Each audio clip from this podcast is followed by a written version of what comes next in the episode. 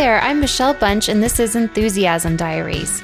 Enthusiasm is contagious, and in this podcast, we get to share in the enthusiasm of others and perhaps spark some of our own curiosity along the way. Thanks so much for listening.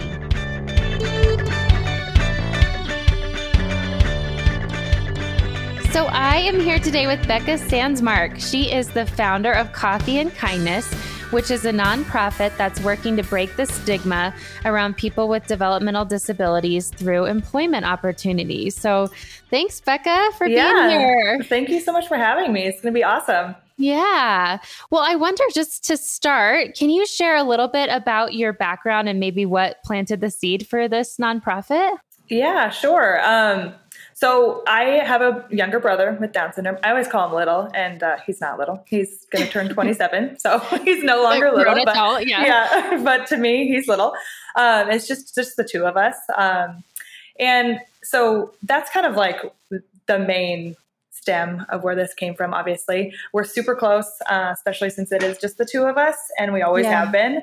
Um, and so, yeah, I mean, we we grew up in the mountains of Colorado. He still lives there with my family. He comes to visit me and my husband a lot here in Texas. Uh, as often as we can make it happen. He's getting really good at flying by himself, so oh, that's cool. that's been nice. Makes it easy for him to come come see us. Um, so yeah, we uh, grew up up in the mountains, and um, you know, uh, as as early as I can remember, I feel like we were I was volunteering with Special Olympics and things like that. Uh, just to like be with him and do things with him that he enjoyed, um, be around his friends and things like that. And, uh, just to yeah. spend time, just to spend more time with him, you mean? Yeah, or? just to like be, spend time with him and just do things that he enjoyed. And, um, he was always like a really big part of my friend group. Like, you know, that phase you go to, they're like, oh, I don't want my brother, brother to hang out with me or do the things. I like did not have that. like I just wanted him to like be around all the time. So yeah. we we spent a lot of time together, and uh, I'm sure if you asked my parents, they were like, "You had moments where you didn't want to be around him." I'm sure they were there, but for the most part, more um, or less, yeah, yeah. For the most part, we were just uh, spent a lot of time together growing up, and because um, what's what's your age difference? Three years. Oh, three years. Yeah, okay. so he's three years younger than me. Um, I always, I mean, I probably I know I babied him too much when we, when growing up. Just like always wanted to like have him under my wing a little bit because when I went to college, he like couldn't tie his shoes, all these things. I left for college. My mom would call me all the time, be like, he's like just doing stuff now that you're gone. like I think you were just doing oh, really? so much for him that he he just like really developed when I left. I was like, oh no, he's gonna need me so much. And really, really, I had just been doing so much for him that he started doing all these things we didn't know he Lo could and do. behold, I, he was just doing right? it. Yeah. Just yeah. just killing it. So yeah, that's just a little bit about my background for yeah, and Stephen. So what kind of things do you if you can kind of think back on growing up with Stephen, what did you sort of observe with how I mean he was obviously a part of your friend group, part of your you're doing so much with him, but did you observe things about how other people uh, like were people accepting of him? Were there were there things you, that stand out to you when you think back about that? Yeah absolutely. and actually i was just talking to somebody about this um, recently where i mean stephen came into my life and he's a little brother and he's to me was just so normal. Like mm-hmm. i knew he had a disability. I knew he had down syndrome. It had all been explained to me but he was just stephen to me. So mm-hmm. as i started to grow up and i did see people start to like point things out about him or say things. And usually it wasn't even mean, it was just like different. And it just all of a sudden became apparent to me that, oh, they see him this way when I just see mm-hmm. him like as my brother. And it, it did, especially, you know, middle school, early high school years where kids are like, just mostly uncomfortable with mm-hmm. being around somebody with disabilities if they if they haven't yet.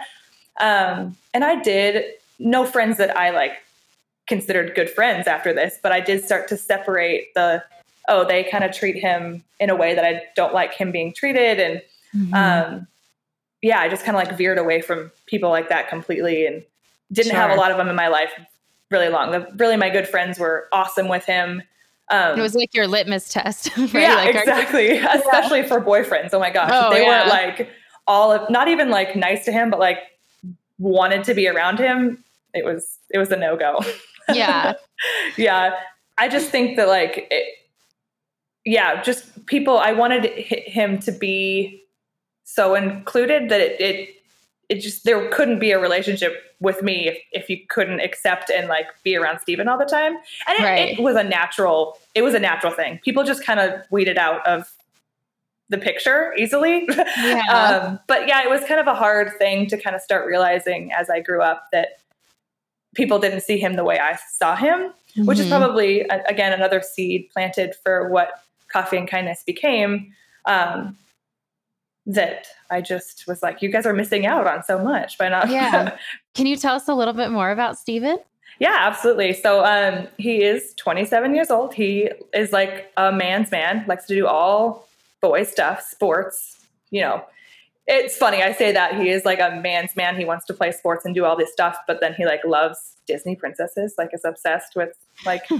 Disney and all things Disney and Michael Jackson specifically. He's like all about Michael Jackson, but um, he works at Safeway up in mm-hmm. the mountains, just a little grocery store. He's bagged groceries there since I want to say six or seven years now. I know he has a, a five year star on his apron, so I know it's over five years. Mm-hmm. Um, and then he also, before COVID had happened, he was working at the middle school um, oh, in the okay. cafeteria, which he really enjoyed. Um, and that kind of like weeded out a little bit once COVID happened and you know he just couldn't be in the school as often so mm-hmm. he's not doing that right now um, and then he uh, goes to a day program um, up in the mountains so he spends some time with some friends there and uh, it's it's it's a great place the mountains for him because he it's a small community. He's learned mm-hmm. to use mm-hmm. the bus system, and I swear everybody in the entire county knows him. Like, really, he can go anywhere, and they're like, "Oh my gosh, Steven, how are you?" And most of the time, he doesn't even know their names.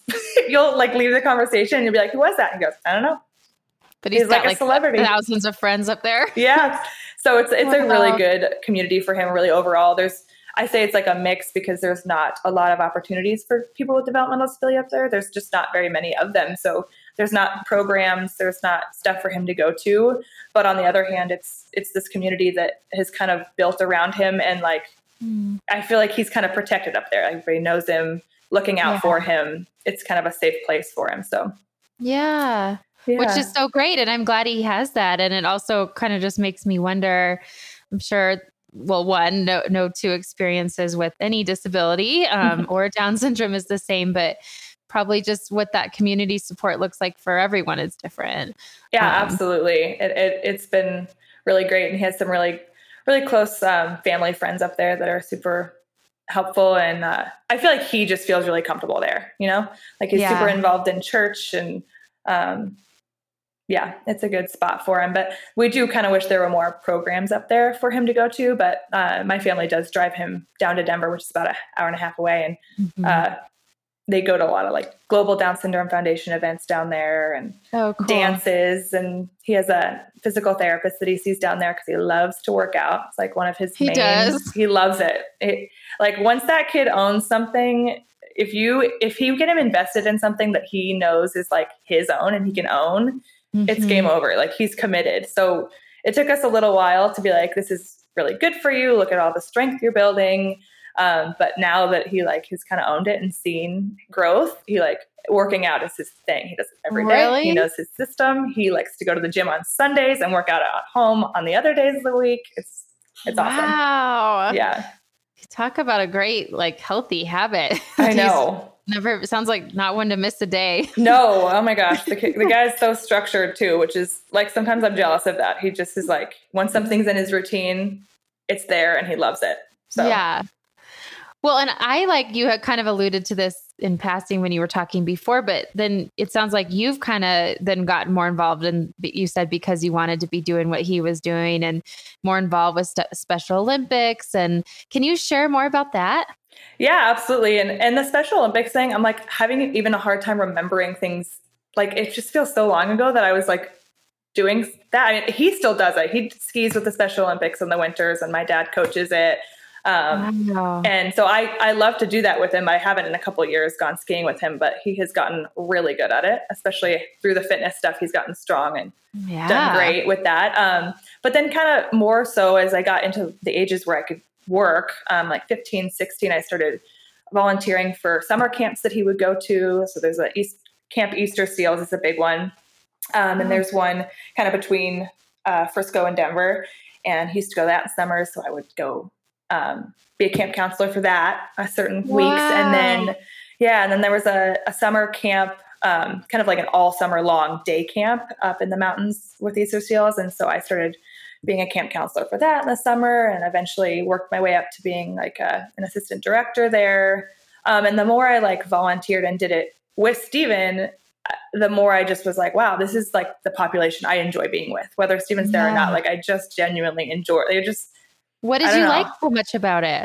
Um, I think I think they're just genuine people. Like mm-hmm. I've I have a mixed. I was thinking about this earlier, thinking about recording this, and I was like, what drew me at that age? After I decided, okay, if Stephen's not there, I still want to be there. Um, and I think it was just like I I felt really comfortable around people with developmental disabilities, and I felt like there was not a lot of people who did and i mm. i think that genuineness is missing in this field a little bit like you're either like doing it for volunteer hours or people mm. do it for mm. all kinds of different reasons but uh, that i watched come and go um, and i just was like i genuinely had good friendships with a lot of those kids and i um, just saw kind of a gap in the genuineness of that so mm. um, yeah i think I, I, don't even know really exactly why I love it. I just like just think kept doing it yeah. even when Stephen was gone, which is mm-hmm. amazing. Did you learn things about yourself in that process? Do you think? I mean, I'm sure probably, but oh yeah, I'm I. I mean, I think it like shaped, obviously, shaped who I am as a person. I always say that Stephen had so much to do with who I am today because, mm-hmm. um, yeah, that's just just how it went. But I uh like ingrained in you. Yeah, it just like was ingrained. And the more um the more I did it, the more I liked it. And I did I did some nannying jobs for some um younger kids with really pretty tough autism. Um and I think the other thing is I watched my mom um not have like a super solid community around her right when Stephen was really little. I think there's like a lot of that with moms that get a diagnosis of their kid having Down syndrome, autism, whatever it may be. Um, it's it's kind of an isolating thing, especially when they're young. So I felt mm-hmm. like I just could be a support for family members, and um, so I, I enjoyed that part of it too. Is just kind of being there for the whole family. Because we didn't find out that Stephen had Down syndrome until a few months after he was born. Um, oh, so okay. yeah, so it looks a little bit different than, I mean, now it's, you know, so easy to get the testing and it wasn't even right, that long ago. Right. I mean, 27 years ago doesn't seem that long ago. Um, she but just didn't get changes. any testing. Yeah, mm-hmm. absolutely. And I don't know how when he was born the doctors didn't see it, but I mean, after mm-hmm. a lot of nights of her going to the hospital being like, there is something wrong. He's just like not breathing right and all these things. And she finally walked into a different hospital and the nurse was like, oh, that baby has Down syndrome.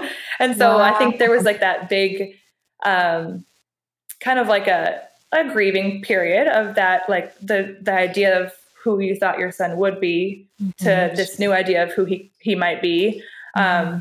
was a challenging thing. I do remember like I was still little, so to me he was just Stephen, but I do remember my parents going through that grieving period and there's like a whole a cute little uh, poem that we have on our wall that talks about like if you're planning a trip somewhere beautiful like like you're i think it's called welcome to holland is the poem mm. and probably a lot of people know what i'm talking about.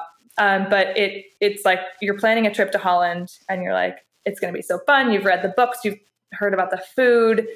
It's like a big thing. You've planned it forever. You know exactly what to expect. And then you get off the airplane and you're somewhere else. Like who knows where else? Like you're in yeah. italy or you're somewhere else. It's still beautiful and incredible place but it wasn't what you're expecting right so you just kind of have to change the plan and it just takes some time to adjust to so adjustment yeah yeah yeah but it sounds like be knowing that and again your your specific family experience of it but knowing that that it is something that that, that adjustment especially needing some support and you're sound like the perfect person to offer some of that with your experience. Um, yeah. Do you think, what do you think are some things that are maybe not well known or misunderstood or, or about people with developmental disabilities or specifically Down syndrome? Maybe that's easier question. Yeah. Um, that just from your work and your experience with Stephen and and others. Yeah, um, I actually, well, I'll just speak on Down syndrome since that's what I feel like I know best. Because right. that's yeah. that's. Um, but I think the biggest thing is the lack of genuine friendships. Like I, I feel like a lot of people in Stephen's life, even though well-meaning, um, kind of look at him or, or treat him as like it's nice. It's nice of me to like be around him. Almost. It sounds terrible, mm. but more of like a like um trying to think of the best way to say this like it he doesn't feel like he probably has a lot of people who really desire to be around him. And he's noticed that over the years. I think mm-hmm. uh, he did notice that people would come over and spend the night with me or they'd invite me to parties or they'd um, you know call me up on the weekends and come over. And and in that he got to hang out with us. So he felt like my group of friends was his group of friends. But he did over the years especially now realize that oh, I don't I don't have anybody who calls me just to go hang out or wants to go to the movies with just me. Um, so I think one of the common things is people look at Stephen's life and they're like, oh my gosh, he has a million friends. Everybody loves Stephen. I'm like, mm-hmm. they do, but nobody really takes the time to really get to know him. It's more of like a surface thing. Um, like so from, th- from, a distance or something. Maybe? Yeah, like from a distance or just like a quick, like in an association. So like, oh, we know the Kennedys, we know the Kennedy family.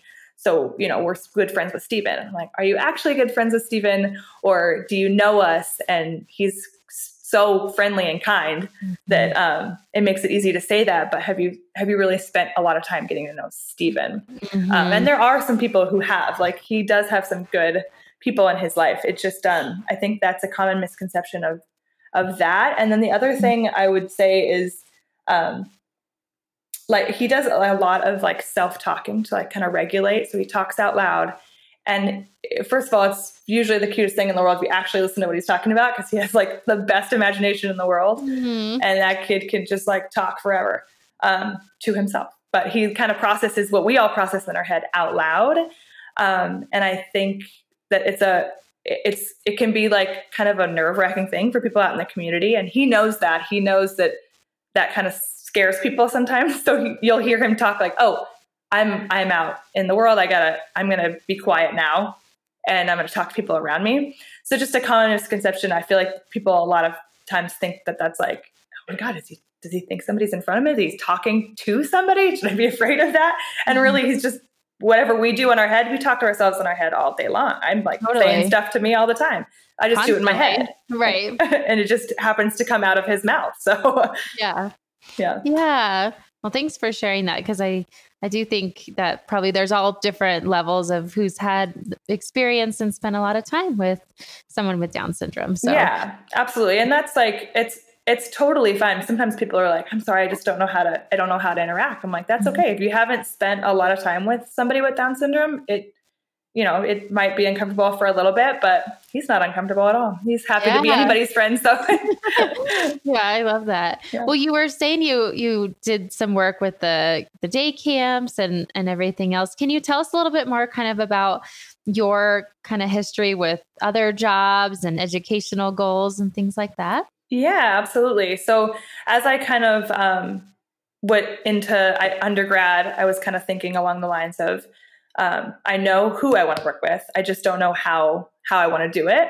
So the more research I did, and and I did watch a lot of different therapies and things with Stephen. You know, OTs and PTs and speech had all come to the house for a lot of years up until then. So I kind of knew what was available. Um, I just didn't know what route I wanted to take. And the more I really looked into occupational therapy, the more I thought that might be a really good spot because I I thought you know, after watching Stephen have all those therapies, occupational therapy was one that I felt made a really big difference in his life. Like I, I felt like it gave him some great skills and it really helped him be able to like function in the community and do yeah, well. huge. Yeah. So that's kind of what I was drawn towards. And throughout college, I kept doing this, the summer camps and the nanning for kids with autism and things like that. I did. Um, and then I just went full speed ahead with OT because I thought, you know, that's that's what I know I could be good at. And is helpful. And so I just like kind of mostly just chose it and just ran with it, mm-hmm. um, not really thinking a whole lot. And the more I got into it, the more I enjoyed it. So I just kept going. And so I did undergrad in psychology because it had just gone to the point where you couldn't get an undergrad in OT in practice. You had to do something else and then go to graduate. Okay. I was right on the cusp of that time. So I did psychology because I thought that would match really well. That was some an advisor had told me it's a good prerequisite for going into OT. Yeah. Did all my prerequisites and things like that with the plan of going to OT school um, after undergrad. And then throughout undergraduate, I had spent actually a lot of time going to Uganda, Africa as well in the summers. Oh, really? Um, yeah. And I, I, found an orphanage in Uganda, Africa that uh, it's called Ekisa Ministries. They're incredible. Um, really? And it's, uh, it's a children's home for kids with developmental disabilities. Um, and it seemed really unique. I started following them on Instagram, on Facebook, and started kind of communicating with them. Um, and then I finally reached out and asked if I could like come after undergraduate between going to OT school. In my head, I was going to go to undergrad and I was going to go there and then I was going to go to graduate school. So reached out to them. They were like, absolutely, let's interview you. Did the whole process, got accepted. And so then I went there um, for a few months right after graduation. Wow. Yeah, which was so incredible. And honestly, if I hadn't run out of money, I might still be there. really? What did you like about it so much? I love the Ugandan culture. I think, I mean, it's just an incredible place. The people are so nice and genuine. And um, that orphanage, it's technically a children's home, is just the coolest place on the planet. I mean, they take in kids who are days away from death and by the time you know they've been there for a few months they're getting ot speech pt they're getting fully new like they get great nutrition they're being taken to the doctor for things that you know they're getting wheelchairs and walkers so that they can actually mm-hmm. function. They're not just laying in the dirt somewhere. I mean it's oh, a great wow. rehabilitative place. And they have even come through the years they have created programs where, I mean, in Uganda, it's very common for a parent who has a kid with developmental disabilities to just kind of starve them because they can't they can't put back into the family. They can't work so they can't eat basically. And they just don't know they don't know what to do with them. So they just kind of stop feeding them and often leads to death. But i think that motherly instinct right before they're watching their baby die and i think a lot of them just panicked and they that's how most of the kids became came to Ekisa is being found on the front porch, I think in a last ditch effort from a mom who's like, I can't watch my baby die. And I know that you guys um, work with kids like this. And so a lot of times you just open the gate in the morning and there would be a new kid. And then oh I, gosh. they, throughout the years, they have kind of developed into a safe place for moms to come way before then. Like, mm-hmm. come to us. We're not going to take your baby from you. We want to give them therapies and food and doctor's appointments. And we want to help you keep them in your home, mother mm. them, but with support. So it's yeah. a great place. What? Say the name of it again. So it's called Ekisa. It yeah, it's E K I S A. Ekisa. Wow. Mm-hmm. How many kids were there when you were there? I'm trying to think. When I was there, there was probably 15 um, living at the children's home. And then they were just starting their community outreach program. So on certain days of the week, uh, like five or six more kids would come and get therapies, and moms would learn, um, you know, techniques and sign language and things like that while they were in therapy, which was great. Wow, what an mm-hmm. amazing experience! And talk about you probably being such a good fit to to be there. Clearly, being so passionate. Incredible, about. yeah, and that actually gave me a lot of opportunities to work with their occupational therapist there, mm-hmm. which was mm-hmm. really cool. Just kind of you know see how different culture and how what kind of techniques they were using and um, wow. how it could be helpful. And, Wow. Anything else that stands out from that experience? I can only imagine. You could like write a whole book, probably. Well, yeah, absolutely. And they honestly, if at that point they weren't doing international adoption because the whole point of the children's home was to eventually reunite them with their families um, mm-hmm. in the safest way. Uh, but if they had been doing a, international adoption, I'd probably have one or two by now. there was a, a, little boy named Misach that I, I took home with me in the evenings and like was really hard to leave for me. He was, and I, of course, like keep up with them on Instagram and all that. And he's like grown so much. And, oh, you know, wow. he, they thought he might have to be in a wheelchair while I was there. And now he's walking with a little walker and he's, he's doing awesome. He's growing exponentially, and he's doing great there. So Wow. I love that you can still see his progress and stay in touch. Yeah. Sure that's super meaningful. mm-hmm. Oh, what an experience. yeah, And yeah, I'm going to totally check it out when we're done with yes, definitely do. They're great. Um, so then, so the, again, you ran out of money as part of it. You, you came back here. What happened after that? I did. Well, I, I ran out of money, and also it was the beginning of dating my now my now husband. So I'm glad I came back. It all worked out. But Yeah. um, so then I kind of came back, and I did uh, apply to graduate school right away. I applied to CSU, and I didn't get accepted. Um, so at that point, I I still felt like, well, I just got out of undergrad. I'll just go get some more experience. It'll be fine. Lots of people don't get accepted right out of college. No big deal. Um, so I just kind of kept working in this field. I just, you know, my advisor said, just keep doing what you're doing. You haven't you haven't had a gap in your resume for from this at all yet. So just keep going, keep getting experience, keep getting hours, and then apply again later.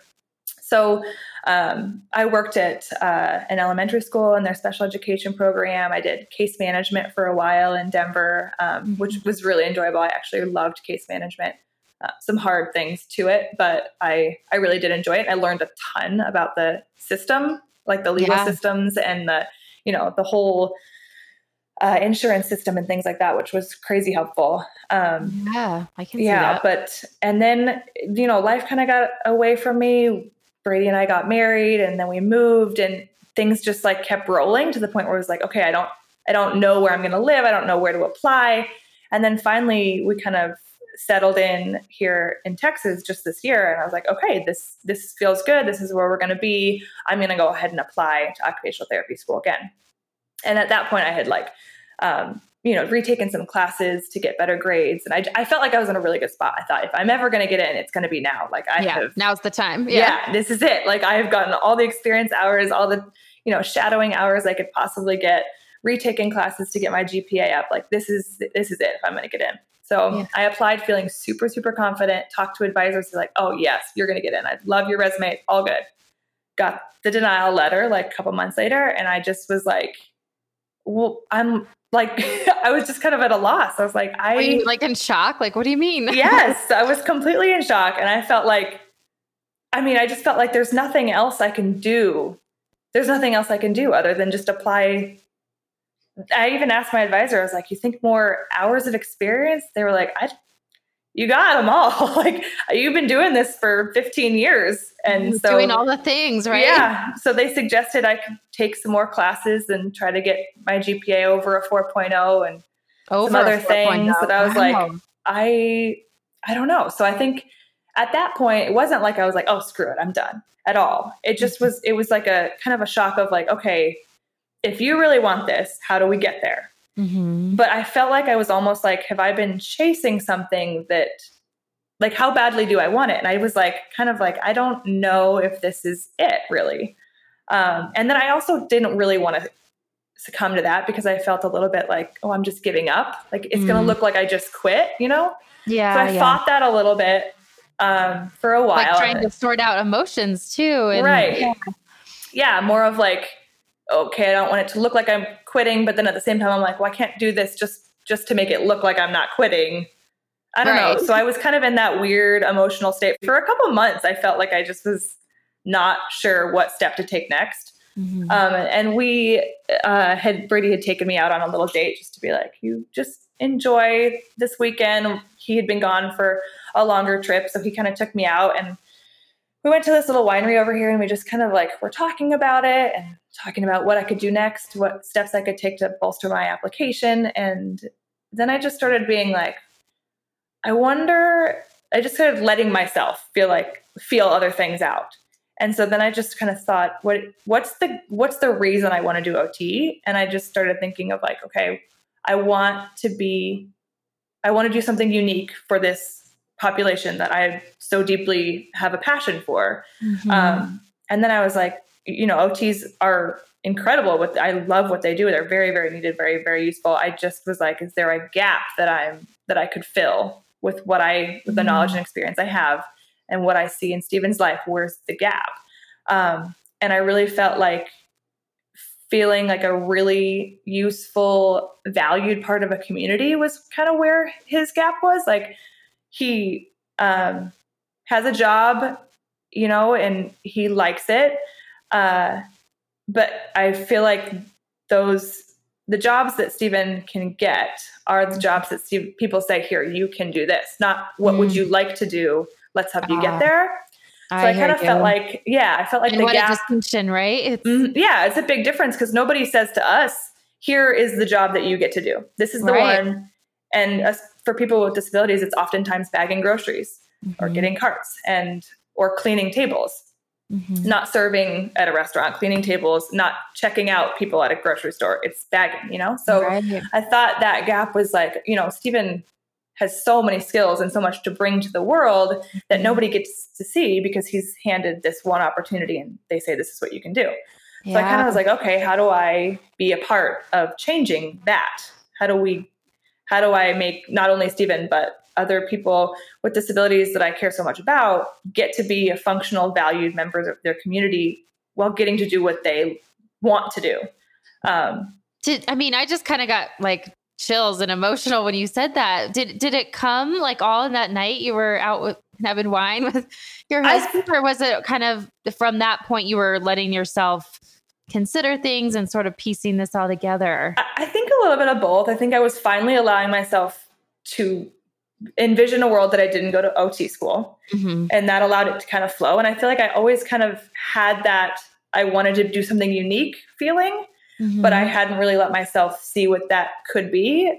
I also am like, I like structure a lot. So I'm like, I, I didn't want to have to reinvent the wheel. I just went like, you know, you take the steps to go to OT school and then you have an OT degree mm-hmm. and then, then you work with people in OT. And, and it just felt very, yeah. yeah felt very laid out. Mm-hmm. And so allowing myself to be like, okay, there's a gap I want to fill. I don't know how to do it. And it may be really unique. Felt a little bit nerve wracking to me and still does. Every day I wake up, I'm like, what am I doing? What, what is next? but I felt like that night specifically, especially his reaction to it, I, I kind of half expected him to be like, no, no, no, you can't quit. You got to keep going. You love OT. And he didn't. He just kind of was like, well, that's i mean what do you think that could look like? And kind of allowed me to like talk it out which was mm. helpful for me. And then all of a sudden i just was like i don't know you know stephen loves to like you know be in different parts of the community and chat with people like over coffee and stuff. And it just kind of started to roll to the point where i was like what if we did like a coffee shop? You know where i mean stephen would love to work in a coffee shop. He would love that. And then i just kind of it just kind of rolled from there. And yeah, so I think that night was wow. a defining moment. But wow. So so then kind of the idea was born. Um and then comes the action step, right? So what did what did you start like I can see my like I can see like that's such an amazing idea, but then being like well what's step 1? Like I don't know. What did right. you do? Well, and I, even that night, I was like, "Oh my god, that would be so cool! I could open like a mobile coffee shop. I could employ people with developmental disabilities, and we could have like little events where they come and you know we can have like n- nights where they come and hang out and make friends and have community." And then I just kind of was like, "Well, that would be that would be cool." And then I was like, "Well, how would we even start doing that?" So I even considered like, "Do we do nonprofit? Do we go the LLC route?" Uh, I just didn't didn't know at all. And then I just started googling things, honestly, as as we do when we don't oh, know how Google. to do something. Yeah, I started googling. I don't know. Is it better to create like a little a little business or a nonprofit? The more I kind of went through it, the more I was like, oh, this is definitely a nonprofit idea. Mm-hmm. And then I just kind of googled how to start a nonprofit. I just started taking one step at a time. Before I knew it, I was like filling out paperwork. I, we had sat and you know talked about what we would call it and what we really could get going. And it all just felt very like what a cool idea. And then all of a sudden i was like drawing little logos on my free time. And then i finally just like went to brady and i was like i think i'm gonna like just register it as a nonprofit and see what texas says. And then they just gave me the paperwork that was like okay you're registered. And i literally just started going from there. And I, I still like i said every day wake up and i'm like now what? Uh, the the best part about it is like I, I have never felt more like I was in the center of what God had asked me to do until now because it just has been flowing. Like people have been coming mm. out of the mm. woodworks like, can I help you with this? Can I show you how to do this? Can I support you in this way? To the point where I'm not, I don't really have to search things out as often as I thought I would because people are just, I mean, I had a friend who came and was like, I do great graphic design work. I'd love to make your logo. Can I? And I was like, okay, well, we're not really a thing yet, but I'd love, I'd love to see what it would look like as a logo. She made me some incredible logos and mm. somebody came out of the woodwork and was like, hey, can I help you start a GoFundMe so you can start getting some funding? Hey, can you come have a little event here where Stephen can meet people? It just, wow. it's been incredible. Wow. Yeah. Talk about just being in the flow. Mm-hmm. Oh, so where do, where do, tell us, where's, co- what is coffee and kindness like now? Okay. When has it blossomed into? It? So far, we actually have like a little event tomorrow morning as well at a fitness studio who asked us to come and you know sell some cups and things like that. But oh, we are and they asked you. Yeah, That's I was so yeah. excited. So um, we are still in the fundraising phase. We are full blown registered nonprofit with a tax ID in Texas.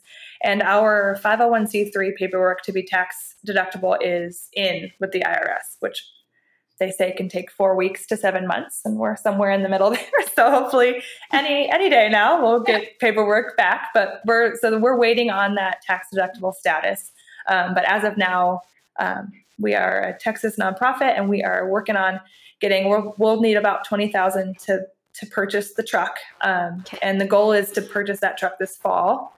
And, uh, and say more about the truck. Is it can you say more? Yeah, absolutely. So we're I'm actually working with a couple different Texas-based companies. We're gonna we're gonna buy a trailer, um, and then have somebody refurbish it for us and put all the equipment in it that we need and make the outside look how we want it and all that stuff. So I'm I'm getting some quotes and some ideas from people uh, here in Texas for what that could look like and how much it will be and things like that. And the idea is it will we will be um, you know in the same spot during the weeks and then at hopefully events and things like that on the weekends.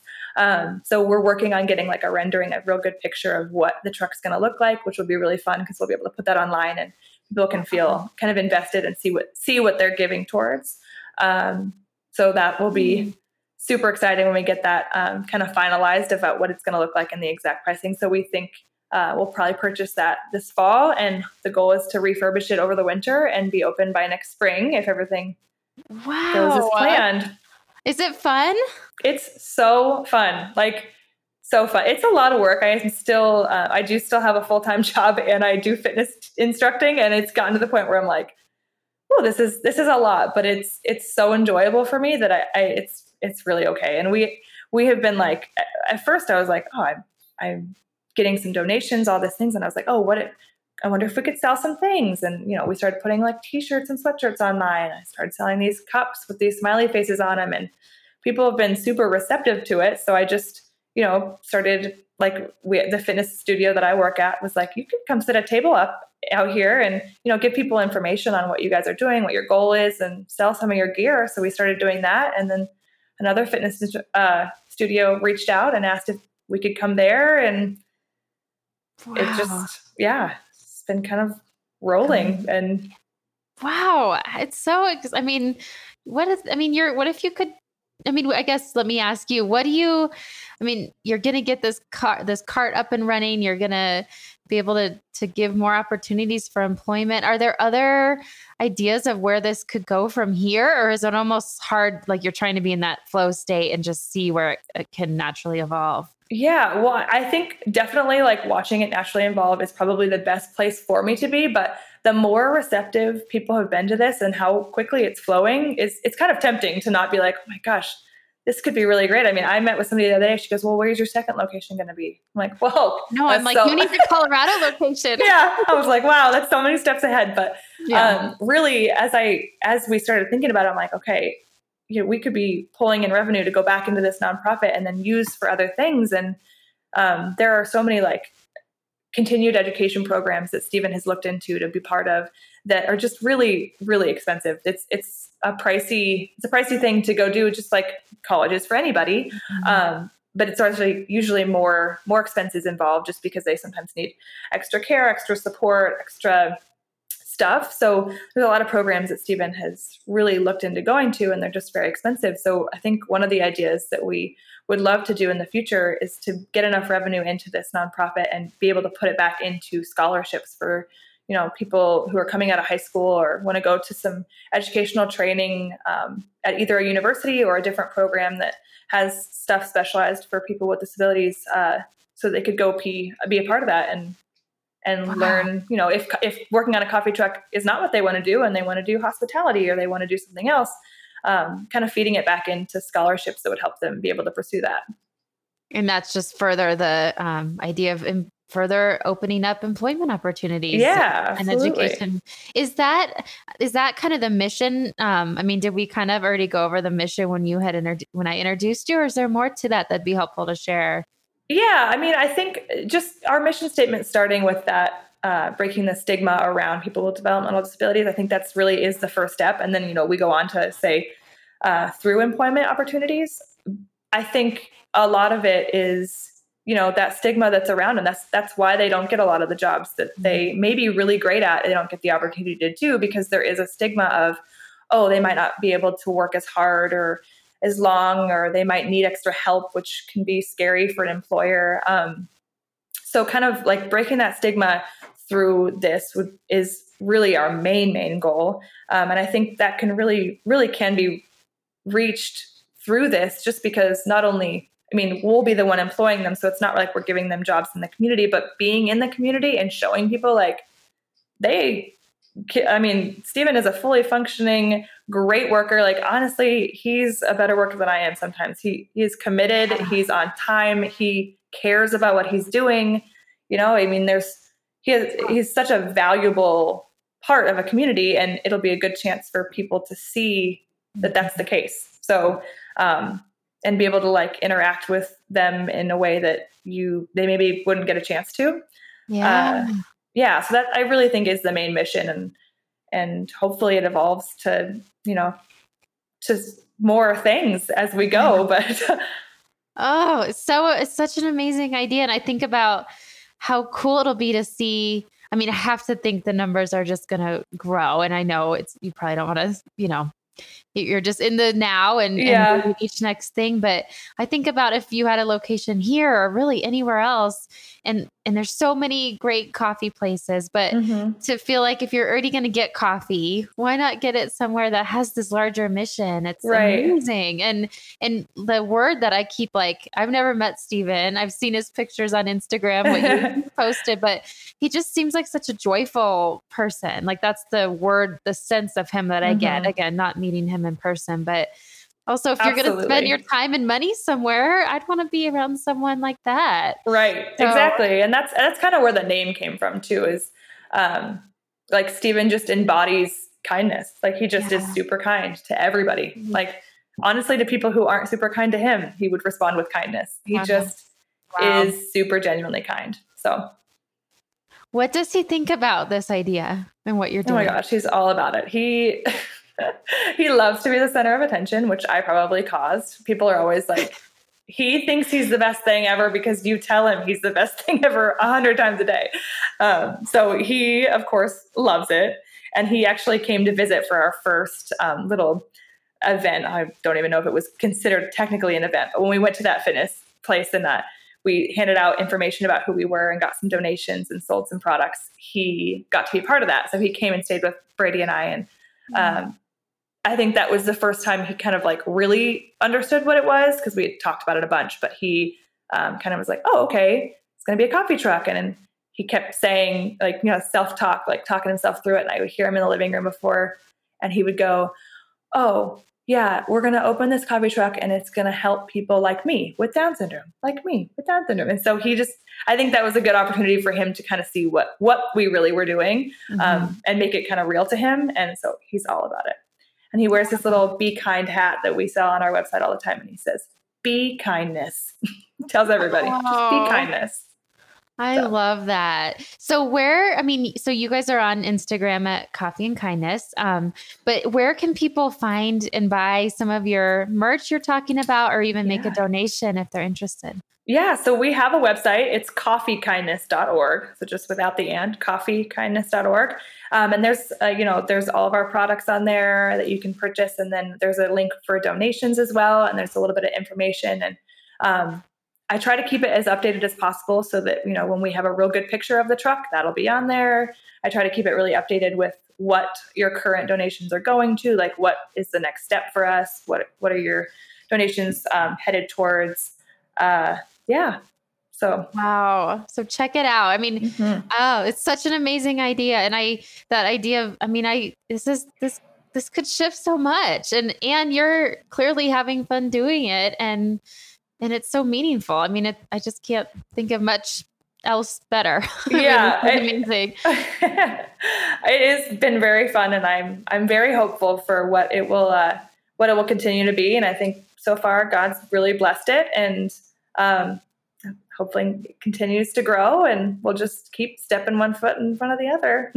Yay. Well, we can't. Maybe we'll have to have you back to give updates periodically. Yes. um, well, thank you so much for doing this. Is there any any last thoughts just from what we talked about? No, I mean, uh, thank you so much for having me. This has been awesome. Again, like I just, it was perfect that you, you know, had found us and uh, asked me to do this. I got so excited about it, and I'm just happy to mm-hmm. get get it's spreading out there more. More people. Yeah, well, let's spread it. yes, absolutely. well, thanks, Becca. Yeah, thank you so much, Michelle. Thanks so much for listening. Please leave a review and share with a friend. And if you're enthusiastic about something and want to share it, please contact me at michelle at enthusiasmdiaries.com.